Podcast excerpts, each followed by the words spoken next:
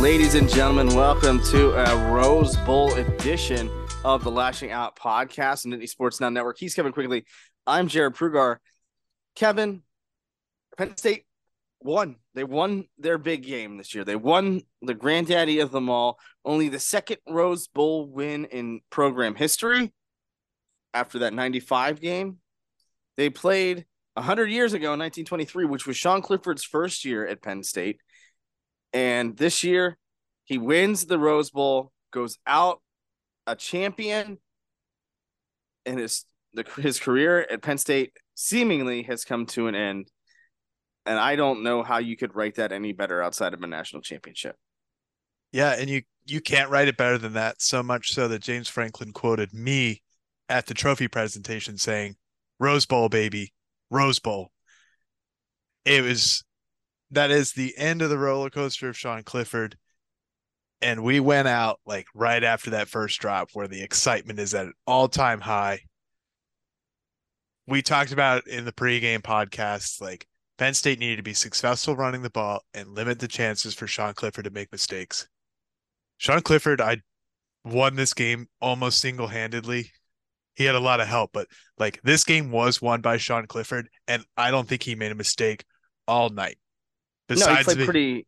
Like, yeah, I mean, he was sacked three times, but that's not necessarily on him. Um, but it he played a flawless football game. He was 16 to 21 for 279. He found Keandre Lambert Smith, who we talk about like players that needed to step up. Keandre Lambert Smith, man, three receptions, 124 yards, and a touchdown. That 88 yarder clearly was, was was what got him that uh, that vaunted total.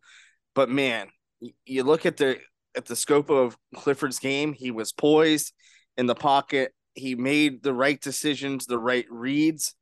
He played as good of a game as he could, and it ended with Penn State being victorious. And that's what's been frustrating about Sean Clifford, right? We've been critical of him. I've been overly critical of him at times, and it's unfortunate because there's this is the game that you should that you want to expect from Sean Clifford but then there are games where it just doesn't always happen that way.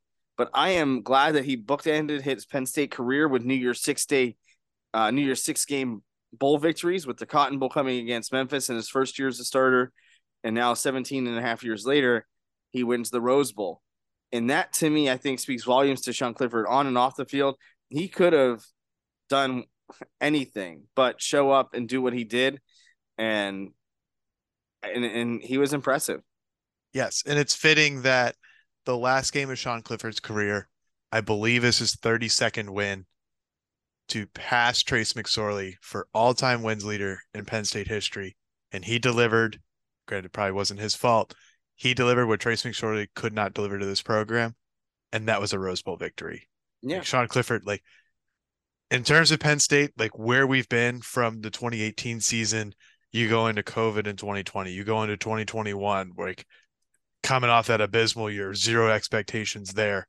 You come into this year, not a lot of expectations. Oh, it's same old song and dance. It's Clifford's sixth year. They haven't done anything really since the Cotton Bowl. They backdoor the Rose Bowl. We talked about that. But they showed that they deserve to be there. Utah was the number seven team in the country or number eight team in the country. James Franklin had a chance to go out, win a road game against a top 10 opponent, with Sean Clifford at the helm. Like this is what we've been asking for for 6 years. And they they delivered it and just cannot be more ecstatic. The emotions that he showed, I'm glad that they did, you know, this it's the they took Sean Clifford out in the proper way, the way Alabama took out Bryce Young. Let him run one more play. There's a handoff to Tank Smith. Let the play clock expire. Hugged his brother and Drew Allar came and subbed him out, and tears were falling from his face. Everybody was lining up, and that's the epitome of college football. They asked Ji'Ayir Brown, like, why do seniors play this game? That's why seniors play the Rose Bowl. That's why seniors play their final bowl game. Ji'Ayir Brown did it. PJ Mustipher did it. Obviously, Sean Clifford did it. Like guys who've given their heart and their soul for four, five, six years went out one last performance and went out on top and in pretty pretty dominant fashion after the injury to Cam Rising. Yeah, right. And I think you know, I I don't. It's tough to speculate how things would have played out if if Cam Rising had continued to play. He went down with a knee injury, uh, ended up on in sweats on the sideline, and it's a shame because he was single handedly beating Penn State um, on the ground, and, and his decision making too, and uh, and and when you have that kind of change, eh, you know that's that's the issue. But you know, at the end of the day, the defense did did its part. They came back and and I mean, let's be real, they held him to 14 points outside of that lone touchdown at the end. Um, when Utah called or put their st- starters back in and found the end zone, and I thought I didn't think that was great. Um, but it's it's just one of those situations um, that Penn State dominated. They dialed up the pressure when they needed to in the second half, and it's something that they weren't really capable of in the first half. As they kind of just made those adjustments and, and went in on it.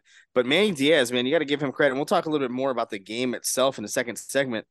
But we expected a quarterback duel and we got it. I mean, Clifford did a great job, and so did Cam Rising before his injury. You know, he's not going to light. He didn't light up the the stat sheet statistically through the air. He was eight of twenty one with a pick and ninety five yards. But where his presence was felt was on third down, and it felt like almost every third down in the first half, Penn State couldn't stop Utah. But they were able to hold them off the scoreboard. Penn State, or Utah finished 11 of 19 on third down. Now, again, back to Sean Clifford. Clifford and Penn State, they were 7 to 13 on third down. They had six, or I'm sorry, eight less first downs. They ran um they they ran the ball 31 times, and we're going to talk about this here in the second segment too. Um, Nick Singleton only got seven carries, uh, 16 receptions. Penn State had 448 yards with on 53 plays. And now that was vaunted by some big time plays by Keandre Lambert Smith and Nick Singleton. But then you look on the other side, Utah ran 83 plays with and only managed 391 yards. And I say only because they they averaged four 4.7 yards a play, which in the grand scheme of things is pretty solid, but you're you're playing or you're and you're you're on the field for so long. And and I think that's the that's the crazy thing. Like they had the ball for 35 minutes, it seemed. And that Penn State defense where it fell apart against Ohio State late with some of those decisions, um, or some of those um, decisions that Sean Clifford made, they were able to overcome that. And man, did it pay off for them. Yeah, and it was shaping up. I mean, you mentioned it, but that was that was a game of gamers. Like Sean Clifford's a gamer, Cam Rising's a gamer. I don't think either of those are going to be remarkably successful at the next level. They're probably high end backups, like probably can win a game or two as a as a NFL level quarterback. But like that's the epitome of college football of guys just gaming, balling out, doing what they need to do. And you know, we mentioned it. Shout out to the Penn State defense. Time of possession was lopsided 35 13 to 24 47. So Penn State was on the field. Defense was on the field 10 more minutes than the offense was. They didn't give up any points. They're aided by that Cam Rising injury. But after halftime, Cam Rising got a drive and a half. Penn State was dialing up pressure. They were getting home. The one drive that Utah had, um, yeah, we we could probably talk more about that, like the halftime adjustments. But Penn State came out after this after the halftime break and really kind of took control, and it looked like Penn State was up 21-14 when Cam Rising got hurt, and it looked like it was going to be blow for blow. But I was really conf in the first half. I wasn't as confident, but in the second half, as it started developing, I was really confident that Penn State was going to win that, hit that last blow, and win the game. Yeah, and they did it, and that's the thing. Um, they they came out in the second half, executed. You know, started started kind of rough, but again, Sean Clifford played a, nearly flawless game. Didn't turn the ball over. Two touchdowns. Did well with his feet, and and tip your cap to him on his career for Penn State because they don't. I mean, uh, we talk about Drew Allar all the time and him being the future, but Sean Clifford's been the present for what seems like forever. So it, it's it's a little bit different of a feeling than when Trace was done. You know, Trace wasn't able to finish his career with a win. Uh, he went out of that Citrus Bowl against Kentucky, you know, with a loss. But Clifford is able to bookend his career. Uh, he's tied with McSorley for, for for program victories as starting quarterback. And man, it feels good for Penn State to win this game and get that big game moniker off their back under Franklin. And I'm excited to see, you know, what it what's in store. And we're gonna get to that here later in the podcast. But man, it looks good to be a a Nittany Lion once again. It certainly does, and we can we will talk about this. But man, that is a that was a program building game. We talked about in the pregame. That was the last bowl game of the season. That wasn't the college football final. Monday night football is coming up. You know, America's tuning in for that. So they tuned in at probably eight o'clock to watch a little bit of the pregame. If you weren't already watching college football, or you weren't a college football fan, you're probably tuning in at eight, eight fifteen for the pregame. And that's when you just like that's when you look at the score and it's 35-14. Utah gets that drive late, but like all the stars they're they're got the camera on them on the sideline and it's just like uh, everybody uh, america was sitting at home. If you weren't a college even if you aren't a college football fan you just saw the scoreboard when you tuned in to watch monday night football. It's 35-14 you're like wow penn state is here. And yeah. They're here and we're going to talk a little bit more about the game itself when we come back for the second segment of the lashing out podcast on the Nittany sports now network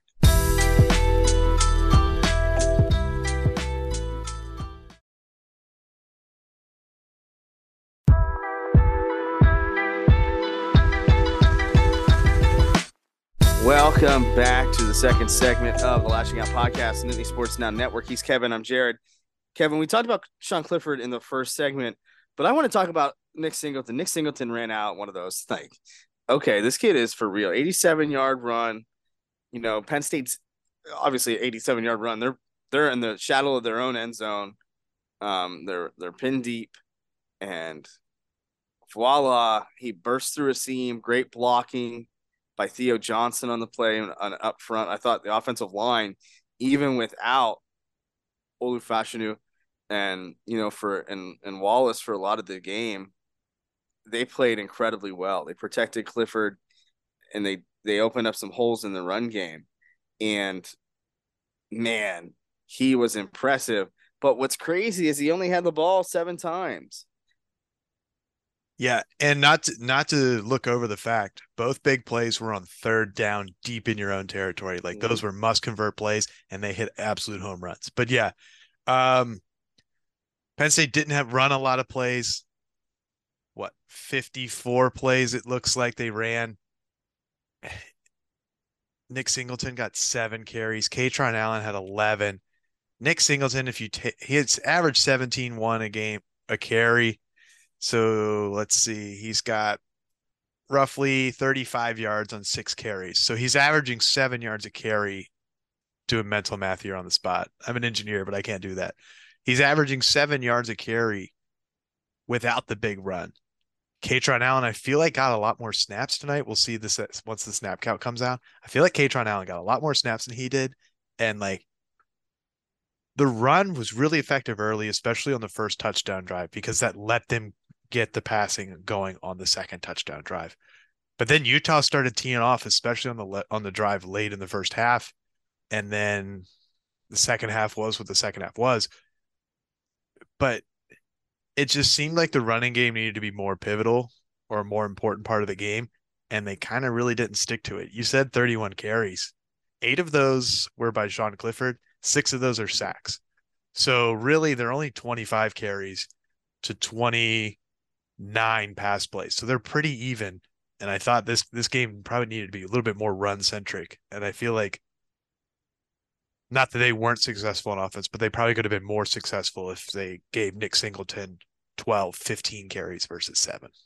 Yeah, and I think that's the thing. They were in a position where they like let's let's be real, they didn't really need him. I mean, the Kaytron Allen had 11 carries for 38 yards. Um, longest was 16. He he scored a touchdown. but they didn't they didn't need a lot of offense because they just weren't on the field a lot. And you know, they obviously benefited from some big time plays with, with the 88 yard pass and catch to Keandre Lambert Smith and the, the long run that we talked about with with Singleton. But they just they did everything that they needed to do and they kept it short. You know, six different Nittany Lions caught a pass from Clifford today. And you know, it, it, it's one of those things where they had a balanced attack. They took advantage when they needed to take advantage, and and it was an overall good game. But I mean, you want to talk about dominant that that you know that defense under Manny Diaz, they dialed it up. They kept Barnes and Rising off off of their games. You know, Rising did a great job of extending plays and doing a great job on third downs when he was in the game but they dialed it up in that second half, and man, that was the game changer for the Nittany Lions. It was, and uh, the we mentioned the halftime adjustments in the first segment. I almost went into this, but saved it for this. On Utah's long first first uh first half drive, um, they had second downs of three, one, four, and eight yards. Only two third downs on that drive of third and two and third and one.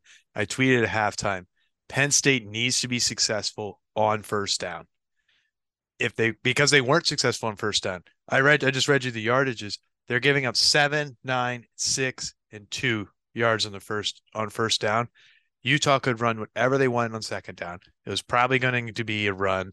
And in the first half, they were averaging 6.2 yards per carry in the in the first half. So it's like you get into second four, you hand it off, you got six yards, you're back at first and first and ten, and then you do whatever you want. Cam Rising finished the game finished the game with eight of 21 passing for 95 yards. If Penn State was moderately successful in first down, like they were showing to be on the first and second drive of the second half, Utah wasn't going to move the ball anywhere because they were getting into second and 10, third and 10. There was a second and 19 there. And it just, it seemed like they made the right adjustments at halftime. And that's what was going to win this game. It ultimately did, aided by the rising injury. But I think they still win the game by at least a touchdown, if not two, because of the adjustments they made at halftime. Yeah, and that's the thing, man. And that's that that's Manny Diaz. They made the adjustments that they needed you know, uh, you started off slow and you're kind of feeling each other out, but they started to dial it up, and and uh, and Utah, to their credit, dialed it up too. And I thought they got away from that um, a little later in the game, and I thought that cost them. But but the way that that Manny Diaz and, and the guys up front were rated, like were were able to dial it up and, and really get after it, man, was huge. And when you can keep quarterbacks off balance, especially ones that are younger and don't have the type of experience of Cam Rising and aren't really a threat on the ground like Cam Rising was, I mean, it paid off. But I don't think that it mattered who the quarterback was. The Utah defense was not ready for Penn State. And it's as simple as that. They averaged 8.4 yards per play, and they were able to manage defensively two picks. And when you're able to t- win the turnover battle, it's a recipe for success. Yeah, and I, we we failed to mention it so far, but really Utah's only big play was a hope and a prayer. Kalen King had to go to the locker room, came off the field for one play, or came off the field for the rest of the drive, but he had to come off for that play. Cam Penn State gets a bunch of pressure on Cam Rising. He throws an absolute duck, couldn't step into the throw, all arm, underthrows. Marquis Wilson slips and then they have a 47 yard completion, and then it's steamrolled. And that's how Utah got their second touchdown. So literally one play that the Penn State defense gave up where I was like, oh man, they don't have this under control. Utah was running the ball, and I felt like, you know, Manny Diaz has seen this before. I was kind of like having Michigan flashbacks. So I was also kind of like, they know what to do. They've we they showed it through the rest of the season. They know how to stop the run. They just got to get into that mindset, and they got into that mindset. But really one big play given up by the Penn State defense, and the rest is, I mean, they were locked down. They gave up 78 yards on the last on the last drive uh, for Utah. So they really only had like 100, 120 yards in the second half. Um, besides that last drive. So I mean, they really shut it. The Penn State defense really shut the game down. Yeah, and I mean, you look at uh, Ja'Quinden Jackson, who was their featured back tonight, 13 carries for 81 yards. That dude is a tough, tough runner. And they struggled to bring him down at times. I thought Penn State's tackling could have been better, but I mean, let's be real. Over the course of the last few weeks, they they probably haven't done a lot of hitting, and that's the thing. Like, if you're capable of stopping the run and forcing them to beat you, it worked out incredibly well. And you know, they gave up two touchdowns or three touchdowns. I'm sorry. Um, that late one, I I keep forgetting about it. But at the same time, hey, you came out of it win. I came out with a win, and now it's the off season and it's finishing up recruiting, and it's getting after it there because it, it seems as though Penn State is back. Now we've said this before, and then 2020 happened, and 2021 happened as well. But we'll talk a little bit more about that here in the third and final segment of the Lashing Out podcast, the Nittany Sports Now Network.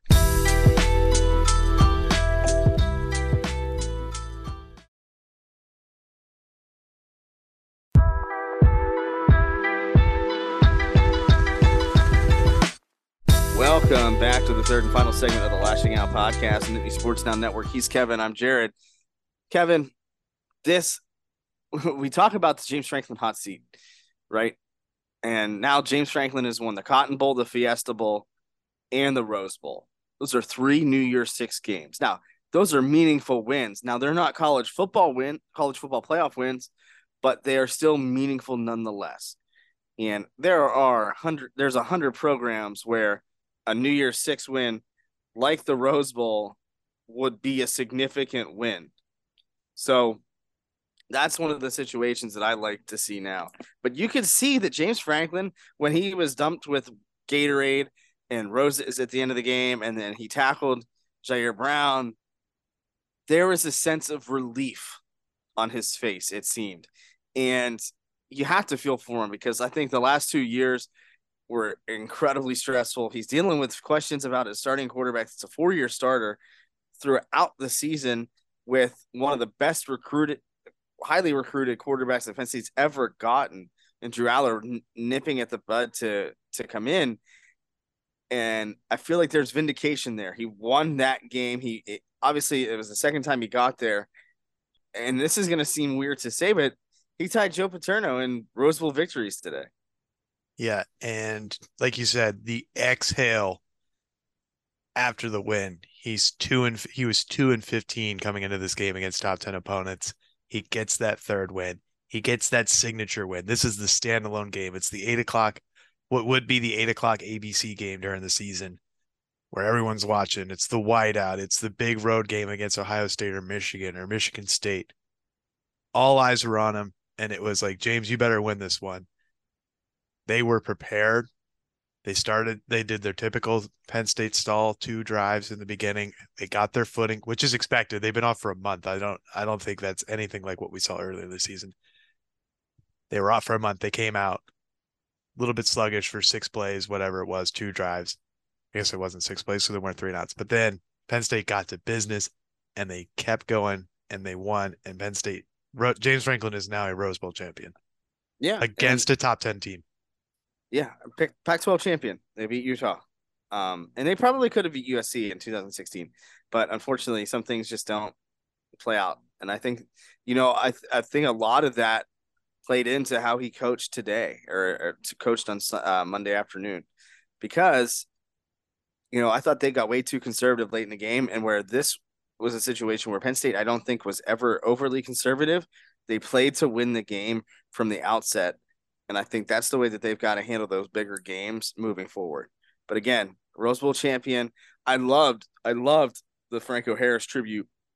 Everybody on the in the program wore a Franco Harris jersey uh, entering the stadium. Even Jack and, Ham on the sideline had one on. Yeah, and that was really cool to see. Uh, they had Franco Harris stickers on the back of their helmets, and I thought that was a really unique way to pay tribute um, to a guy who won his last Super Bowl at the Rose Bowl uh, when the Steelers beat uh, the LA Rams before they moved to St. Louis and then back to LA again. Um, but but you have to you have to like where Penn State is heading. You you like the trajectory. They return Nick Singleton. They return uh Kaytron Allen. I, am not sure what Keyvone Lee's plans are. I'm not I and I wouldn't be shocked if he transferred. I'm not gonna lie. Um, but he finished out the season and that's huge. Um, but you get Keandre Lambert Smith back, you get Brenton Strange, Theo Johnson. So uh, Tyler Johnson or Theo Johnson, Tyler Warren. Brenton Strange is gone, isn't he? Right. So Brenton Strange is off to the NFL, but those other guys you get, um, you get Olu Fashanu back, you get Caden Wallace back, and yeah, you have a whole with, with Juice Strug, Juice Scruggs, I should say. But I, I am very excited because you saw what Bryce Effner did, um, against these guys in in back in a backup role and over the course of the last few games of the season. Uh, and and there's a lot to be happy with. I mean, you lose Mitchell Tinsley, and you lose um, Parker Washington for the receivers, but Harrison Wallace the third, Trey Wallace is going to be okay. Um, you bring back Liam Clifford, who seemingly got a lot of playing time towards the end of the season. So you have options, quality options at that, and I like the trajectory. And that's not even that's just the offensive side of football. You're not, I'm not talking about the defensive side. They return Chop Robinson they return. I, I think Adisa Isaac will be back. They return Abdul Carter, right? And Curtis Jacobs. Yes, and and that's Everybody. the thing. And Kalen King and Kobe King, I think, is going to have a standout year next year. So there are, are so many options for Penn State and so much depth and quality depth. And that's not we're not talking about the guys that they're bringing in either. So this is a great spot for the Nittany Lions to be in. And you have to, I would expect them to finish high, highly ranked, um, probably in the top eight to top seven, depending on how things are. But man, it's it's got to be really good. Yeah, and we came into this week asking, does Penn State have what they need at receiver? That's probably the biggest question mark. Linebacker secure. You got Elsdon coming back. Uh, Dom DeLuca looks like he's going to be a great depth rota- rotation player. He's only a sophomore. Kobe King's getting in there. I mean, Penn State's got five solid linebackers, and that was a position that we weren't really sure of coming into the season if they were any good, if they were going to be good. Like there were a lot of question marks there. Yeah, you lose Joey Porter Jr. Excuse me, you lose Ji'Ayir Brown, but it seems like Penn State really knows how to recruit safeties. I mean, you went from Jaquan Brisk or Marcus Allen to Jaquan Brisker to Ji'Ayir Brown. Like that's that's hereditary right there. That's those are three guys who are going to do really well. They should have done really well at the end, or excuse me, Jaquan Brisker's doing really well at the NFL. Marcus Allen's a great special teamer. Ji'Ayir Brown is probably going to be like a Nick Scott type. It's kind of how I see him, but different position. But then wide receiver was that question mark. Keandre Lambert Smith had a great game. Harrison Wallace had a great game. You still have Omari Evans down there, who didn't really who didn't see game action tonight, and those are guys that aren't in the starting rotation. So Drew Allar's been practicing with them all season long. Got some practice, probably with some bowl reps in there too. And now they just had that great Rose Bowl. They're building into the this offseason. Yeah, and they might still get one one wide receiver in the transfer portal, but I don't think that's a need as much as it was before the game tonight. Yeah, and I and I think that's absolutely correct. I, I, you know, we come into this and we think that this is a need or this is a desire and this is a, a big need, and I don't think that it is. I, I think that you know if they get somebody, they get somebody. If not, I don't think it's an, a, a, too terrible of a, a, a big deal. But yeah, I mean, spring ball. There's going to be excitement. There's going to be buzz around the the program for the foreseeable future, and deservedly so. And and that's a good thing. It's a good problem to have for Penn State. You know, 2020 was a rough year for everybody football uh, and life in general. 2021, they're still recovering from that because Pennsylvania was a stricter state than, than a lot of others, and and the way that university did things as, as the Commonwealth school, it's it's not easy. So yeah, those are excuses, but those are also big factors. And you know, now Penn State is seemingly back. I don't think that they they went anywhere. I think this is always the potential of this program, but at the end of the day, man, now they're back. They're they've proven that they're back. Like, yeah, okay, like the Rose Bowl and they won the Big Ten championship. Yeah, okay. Let's see what they have. And now it's it's their team and and it's their program and it's it's an opportunity for Franklin to cement his legacy, get the monkey off his back in that regard, win a big game. And now you got to parlay this into beating Ohio State and beating a Michigan team that might not have Jim Harbaugh. And I I don't know why that he would leave Michigan. He must miss the NFL game, but you're beating Ohio State consistently. You're competing for the Big Ten championship. You're getting to the college football playoff and losing. But no, I don't think anybody that's listening to this podcast is complaining about that um, necessarily. So it's just one of those situations now. It's Penn State's world, and we're kind of living in it for right now. And I think that's a good position for James Franklin to begin. Sure up the rest of this class and gear up for spring ball because this there's this the blue white game is going to be a significant time. It's going to be a significant game. You're going to see extended Drew Allar. You're going to see a lot of these younger guys, and and it's going to be a lot of fun to watch. Yeah, and like you said, after 2021, 2020, 2021, Penn State like opened the door on stepping out of the conversation. They had a foot out of the door, but tonight they slammed that shut. They are back sitting at the table. They're probably going to be a top 10 preseason rank team. I don't care about preseason rankings because they mean nothing effectively because who knows what like who knows what Ohio State's going to be next year without CJ Stroud and Alabama without Bryce Young. So I think they're all kind of it's it's the pageantry of college football is preseason rankings. But Penn State is a legitimate chance. CJ Stroud or Ohio State's got a new quarterback. Michigan is Blake Corum back.